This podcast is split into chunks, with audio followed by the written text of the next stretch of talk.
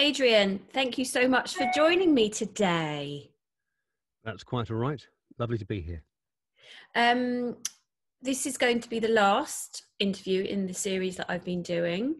Um, and it's an honour and a pleasure to be interviewing you, my husband, artistic director of Hot Buckle Productions. So, Adrian, um, can you tell us what Hot Buckle is all about, uh, what you do within Hot Buckle, um, and how you got to where you are? Well, Hot Buckle was originally formed by um, my wife and myself. I don't know whether you know Gemma at all. Uh, to um, actually enable her to get back into the acting game, um, having been teaching while um, bringing up our very young children as they were at the time. So we started a company in 2006. And then uh, we did a, a sort of a uh, couple of things. We did a TIE show, and then we did a community theatre show. And then we did some more adult theatre, not blue, so to speak, but adult theatre. Um, two pieces, uh, Ballad of a Bird and Joshua. And then Gemma decided she was quite bored of being in the office with me when we weren't doing these shows, and she would like to go and run a theatre, please. So she went and did that, leaving me holding Hot Buckle, the Hot Buckle baby, um, somewhat at a loss. But nevertheless, uh, I turned to our good friend Fiona, uh, who'd worked on a couple of the shows with us, and she stepped into Gemma's role as the person that organised all the tour bookings. Um, and we together uh, started doing uh, adaptations of classic stories.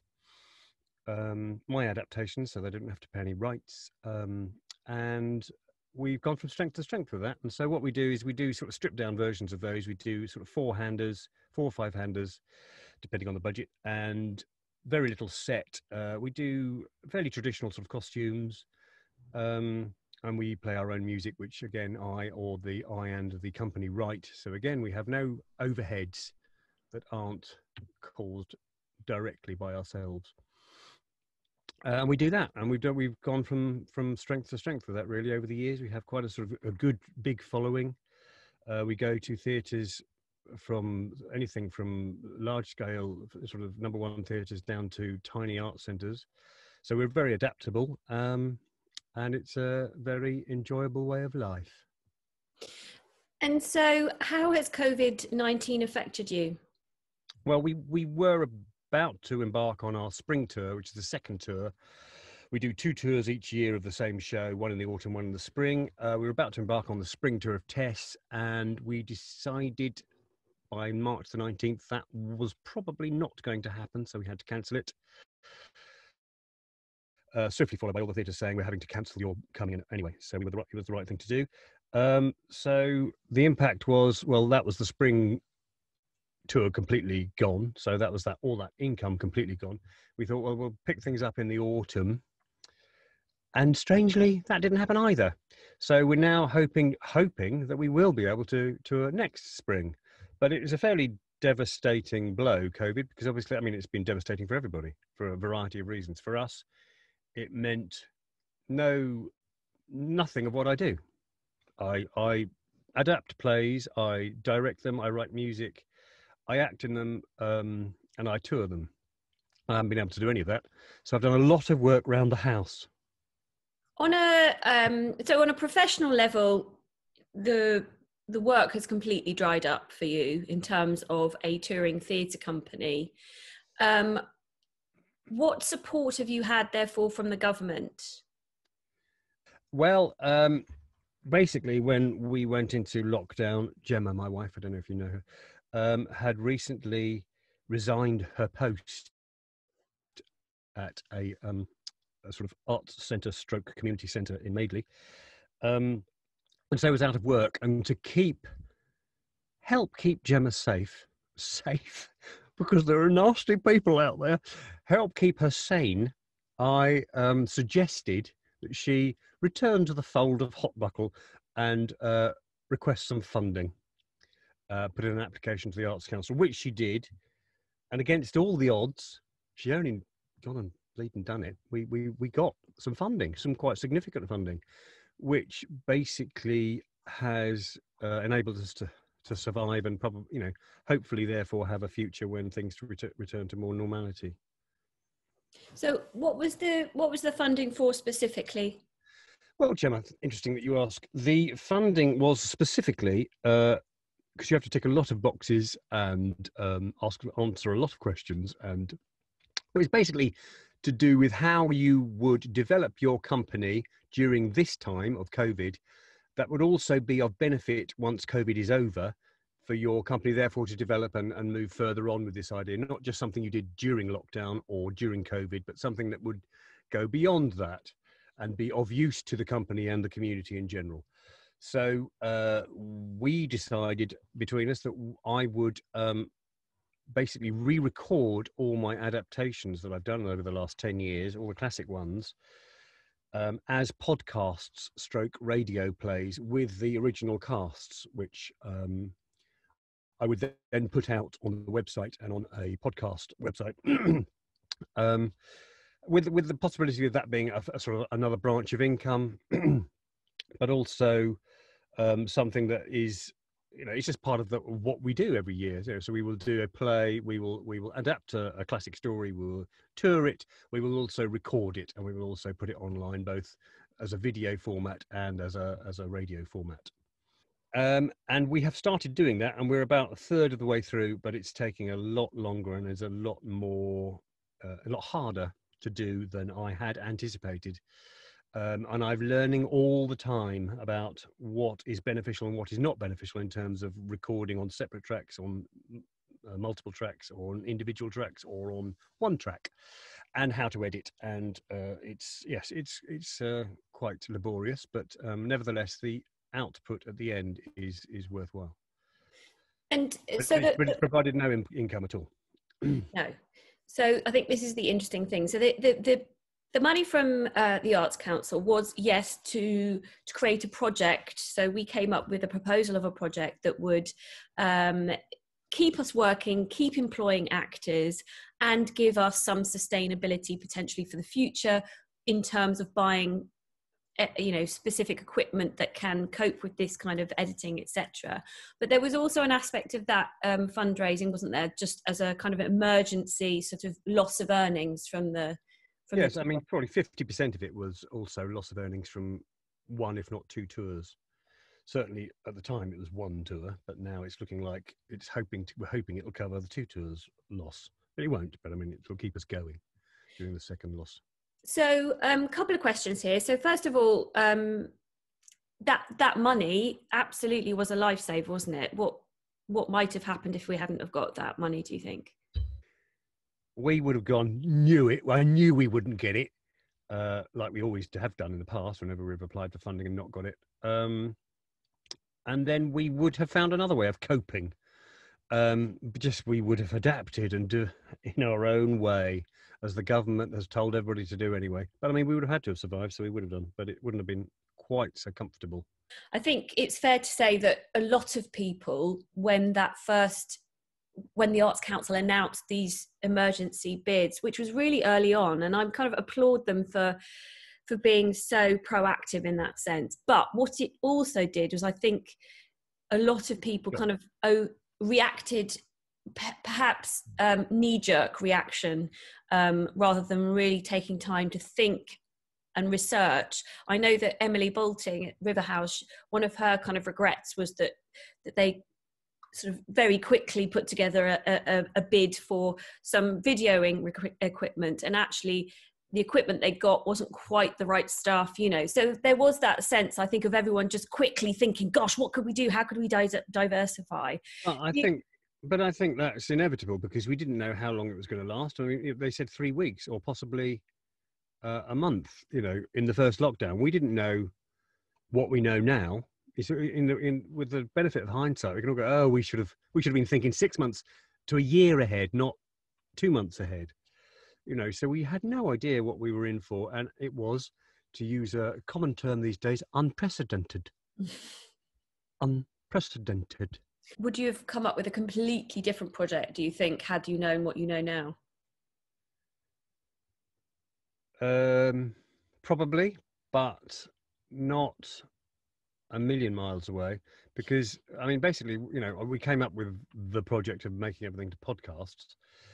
Since then, we have discussed um, the idea of making the outdoor touring much more viable and much more um, user friendly in a sense. So basically, turn up with a stage that almost unfolds, and you can, you know, you're you're kind of ready to go within sort of thirty minutes rather than within two hours. Um, so that sort of thing, I think, you know, I'm not sure that I would have come up with the bigger plan early on at any point, even if for whatever I knew, because I think one thing led to the other. I think, you know, the first plan, oh, let's do podcasts of these, you know, was a perfectly reasonable plan. And I, you know, and I think it led to the next level. Um, I'm finding it hard to explain why, but I think because I'd always had it in the back of my head that I wanted to do podcasts or radio versions of these plays. And I think I was therefore always going to do that given the opportunity and the development of the stage into a much more user friendly one outdoors isn't actually that um, radical it's just given the time how much time we've got to play with these days it's worth doing. But you know without that time i you know i wouldn't wouldn't worry about it. And it's not something i definitely have to do. I'm just now looking with more you know with with more time to spare i'm looking at what can I usefully do that will be of benefit once we come out of this? Talk to a couple of other people throughout these interviews about um, the fact that everybody has gone digital, whether that be audio play, visual, everybody's t- putting their work into video format, um, putting it online. Do you think? Um, do you think we've just completely flooded basically the internet with things that people don't want to see. Yeah, but we're we're we're just saving our mental health. There's no other way around it. Uh, who cares whether people watch it or not? It's for me. It's you know, obviously I'd like people to listen to and watch the things I've done, and that's been of great benefit and an inspiration to me throughout my career. You know, the fact that people actually watch what you do and like, hopefully, what you do or find it funny, which is particularly important to me. Um, but I think the fact that we're all doing it and probably you know, the audience therefore is reduced in every case by sort of 70% because there's so much of the stuff around the audience is shared around. It's it's almost irrelevant. It's the fact that we're all those of us who feel the need to be creative um, however pretentious that sounds i don't care really. I know that i do need to be creative and productive. Um, yeah for for the sake of all of our mental health, I think we need to do these things, whether there's an audience um, available. I mean, and there, the plus side is there is more of an audience available because there is nothing available live. So, you know, there is potentially many more people looking digitally for mm. entertainment or for stories or for whatever. Mm. And what do you think about um, sort of people paying for content because that just hasn't worked has it for us yeah i don't think it's worked for anybody particularly because uh, you know the trouble with the internet is that everything's there's a way of getting everything really cheaply you know you you could listen to a song or an album for a few pence almost whereas you know when we were kids you'd have to spend you know five pounds to buy the new album or whatever it was uh, so everything seems really cheap um, online, if not free.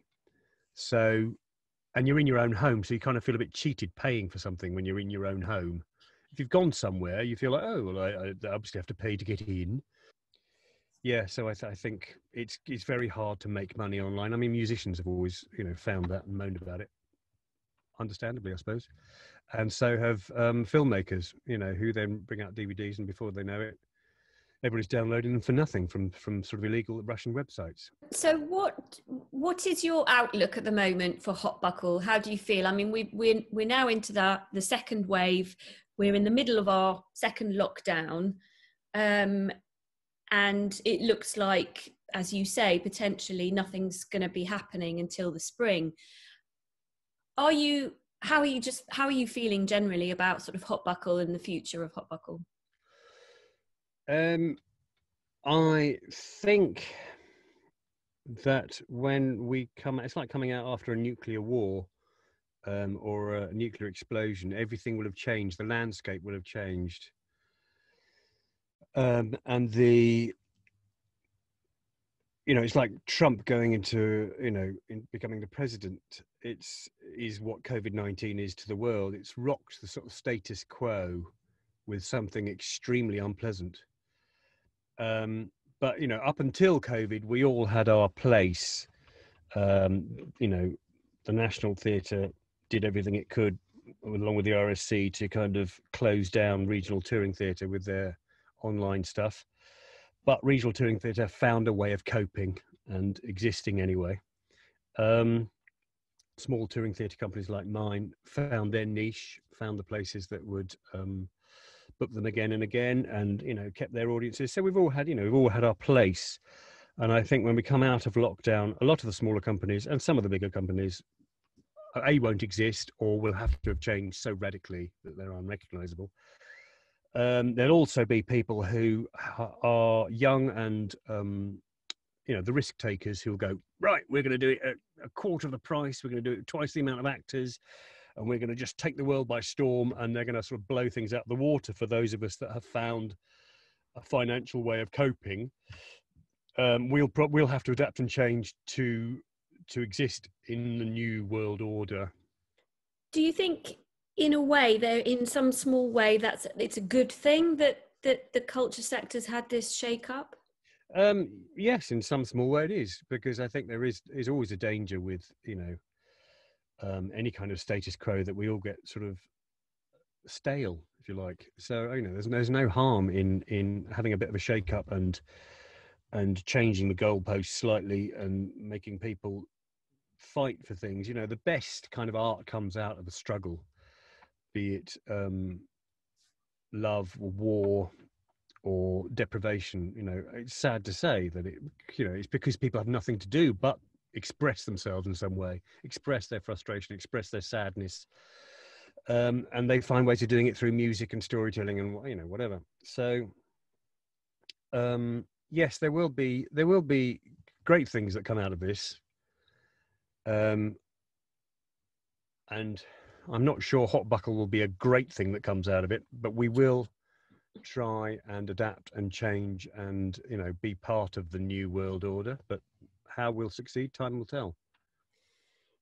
Going back again to um, what I was saying about how everything's gone digitalized, everything's out there, we're kind of flooding everything. There's also the other problem of, um, as you say, everyone now thinking right how do we do outdoor theatre we've got to start thinking outdoor outdoor outdoor what's that going to do to the theatres then if we're all adapting to become outdoor um, companies well i mean they've got a i mean you know we've already been speaking to several theatres who are suggesting oh we'll we'll, we'll organize an outdoor performance i think theatres will need to think outside the box too to survive and we've already been speaking to theatres who have suggested we do um, outdoor performances where where where last year we would have done indoor performances. So they are suggesting, oh, we you know we're we're booking stuff at the local park or we're booking stuff in the local castle or where it is. So I think they're you know they have they still have the marketing facilities. They still got all the data, um, audience databases, etc. Um, they've got the staff. Uh, a lot of them are voluntary, but you know hopefully those that are still employed are you know used to taking tickets and to organizing large groups of people in a safe way um, they've got the technicians they've got the um, the lights and the pas so um, they have as much chance of making this work as we do and they have a place in it just as we do as well. Yeah and just listening to you talk there as well maybe you know it's a good thing for theatres have to to have to start reaching out to their communities and collaborating with you know the local parks. Well yeah the other yeah so the yeah the upside of that is it's more visible to the wider community an outdoor performance in a park. I don't mean they can just see it better i mean they just see it at all so you're feeling so you're feeling positive about the future of hot buckle you can see you can well, see we have, through. we have very low overheads because we have our rehearsal studios on site. By on site, I mean at home, um, and I don't have to pay anyone uh, to keep them on because between tours we don't employ actors. We can't afford to. So we you know employ actors um, per tour for the tour um, so yeah our overheads are low. So you know we can we can hunker down and be mothballed. It's just what it's going to look like when we come up over the parapet in in 221 2021 and go um, and and try and work out where we're going to go tour and you know. Mm.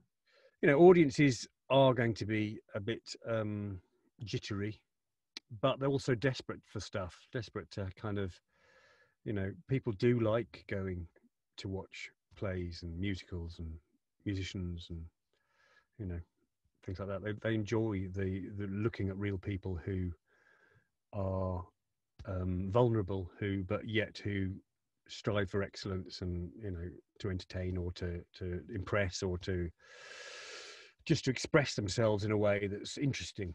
Um, you've you did receive some um, self-employment emergency relief, didn't you, from the government? The government gave me 80% of that which they perceive that I earn uh, so I don't earn a great deal. So I got 80% of not a great deal. And is that, and was that just a, a one off or does that keep coming? I've been getting it week now. It, it, was, it was twice off and I'm hoping for a third off. There's a potential that it might happen again because of this new lockdown mm. for those of us who are self-employed. Um, there's been a, a, a, few people sort of saying because I've talked to a lot of people about how the uh, the inconsistency of how people are paid within the sort of culture industry, um, arts and culture, uh, and and I think you know we we as artists have enabled that through accepting work for very little or what have you. What do you think about that? Do you, how how is how can we solve that problem? I don't think we can, and I I'm I'm not that worked up about it because most people do what we do because we love doing it and we are driven to do it. It doesn't mean to say everybody's got to pay us to do it or pay us loads of money to do it. You know, I have been uh, fortunate enough to do what I do for my entire working life, but I've never earned very very much money. But I'm not bitter about that because I've enjoyed doing what I've been doing. Um, periodically, fortunately, I have had, you know, good good pay for the work that I've done, or, or pay that's really, you know, really good pay. Uh, but most of the time, I've had uh, inadequate pay for the work that I've done. But I get more satisfaction from doing what I do um, than a lot of people I know who get paid extremely well for doing something they don't enjoy doing. As an auditioner for actors, because obviously I audition them for my tours, the expectation um, of young men, um, certainly because there are more parts and there are fewer of them doing the job as actors, their expectations make them arrogant and lazy. And I have no respect for that at all. I like people who want to do the job regardless of how little or much they get paid, who do the job because they enjoy the job. The money is just I know we need to we need money to live, but you know, I don't expect everybody to pay me or anybody else something to do just because they enjoy doing it. I expect if if we make it commercially viable and people enjoy it, great. Then we've ticked two boxes. But we've only ticked the box that we we enjoy doing it. Then you know we can't expect to get paid that much. It's you know it's it's it's very difficult to justify pay for a lot of jobs I'm not saying nobody should get paid. I'm just saying it's difficult to justify why an essential worker in one sphere gets a pittance and an, an essential worker in another sphere gets, you know, two hundred fifty thousand pounds a year or more. Um, so there's never equality in in pay, um, and it's not something I dwell on much. Would you agree, though, that there are certain only certain people who can afford to work for very little? If you, it depends. It just depends how much you want to do it. I know people who've come from, you know, very sort of uh, meager backgrounds who make it work, and people who come from meager backgrounds who can't afford to make it work and don't. Two people come out of drama school. One is from a well-off background, and one is from a much less well-off background. Um, it's more about aspirations as to whether they succeed as opposed to they might both earn very little, but it's about whether they believe they should carry on doing this and have the kind of the guts to carry on doing it, regardless of the fact they're not earning very much. Um, I mean, I mean, I understand the point. I do understand that point. Had I not been supported by my wife and my previous girlfriends, I still would have a whole line of them. Um, I still still would have carried on doing what I'm doing regardless. How have you kept yourself uh, motivated? And you know, we, we you've mentioned sort of mental health quite a bit. have you um, have you fared? Um, I've had good days and bad days and mediocre days. Most days are mediocre. About every third week, I go into a bad few days. It seems I'm get, I'm beginning to see the pattern now. It is quite demoralising, and not having a ha- having a definite plan or or a goal or um, a sort of scale time scale to work to, no deadlines. But I, you know, it does make being creative. I'm going to call it expressive. Being expressive quite difficult because you don't know what you're doing it for. When when's this going to be seen? Who's going to listen to it? Uh, the best thing is yes that you're doing it. You're expressing it for yourself. You know, so if I'm doing some writing, then at least I'm getting something off my chest. How, how do you think the government's fared? How do I think they've fared? As any conservative government would, really. I'm not, I'm not a particularly political animal, but I'm not particularly keen on conservative Republican types. Um, so yeah, they just tried to keep the economy and all their big companies and their fat mates going um, at the expense of the health of the poorer part of the countries, con- poorer parts of the country.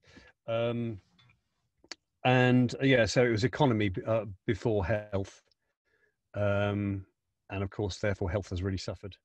What's what's made you the saddest about the epidemic?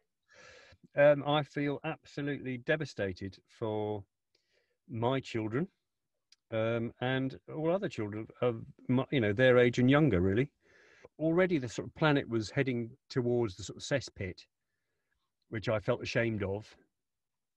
And then there's a unprecedented um,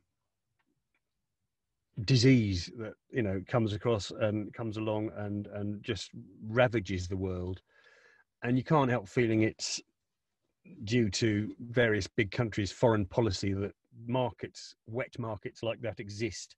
So i feel devastated that my children don't have that carefree childhood that i had. And yeah so that's that's my my that's what's made me most sad is is the effect it's had on all those innocent young people who are not responsible for the state of the world, but who are going to inherit it. And um, finally, then, what would you what would you like your legacy to be? I want it to be. I want to continue doing what I've done, which is do all the things I love doing and trying to earn money from them, enough money to live, and depending on my wife. Nothing without me, she said once.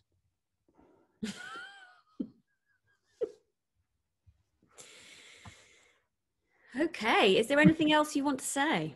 I'm just, I'm sorry. um, I can honestly say this has affected me mentally much more than I thought it would. I'm used to spending a lot of time entertaining myself and by that I don't mean watching the telly. I mean doing things that are productive and you know need to be do need to be done, and, and you know tinkering around the house, around the around the around the garden, around the field, uh, doing things towards the next tour, blah blah blah. You know, I'm used to doing that all the time anyway. So what's what's changed? What has changed is I don't know when I'm doing it for. I suppose there's no timeline. Adrian Prater, thank you so much for joining me and for being my rock. Yay! And for making me laugh. Uh, that's all I'm good for. and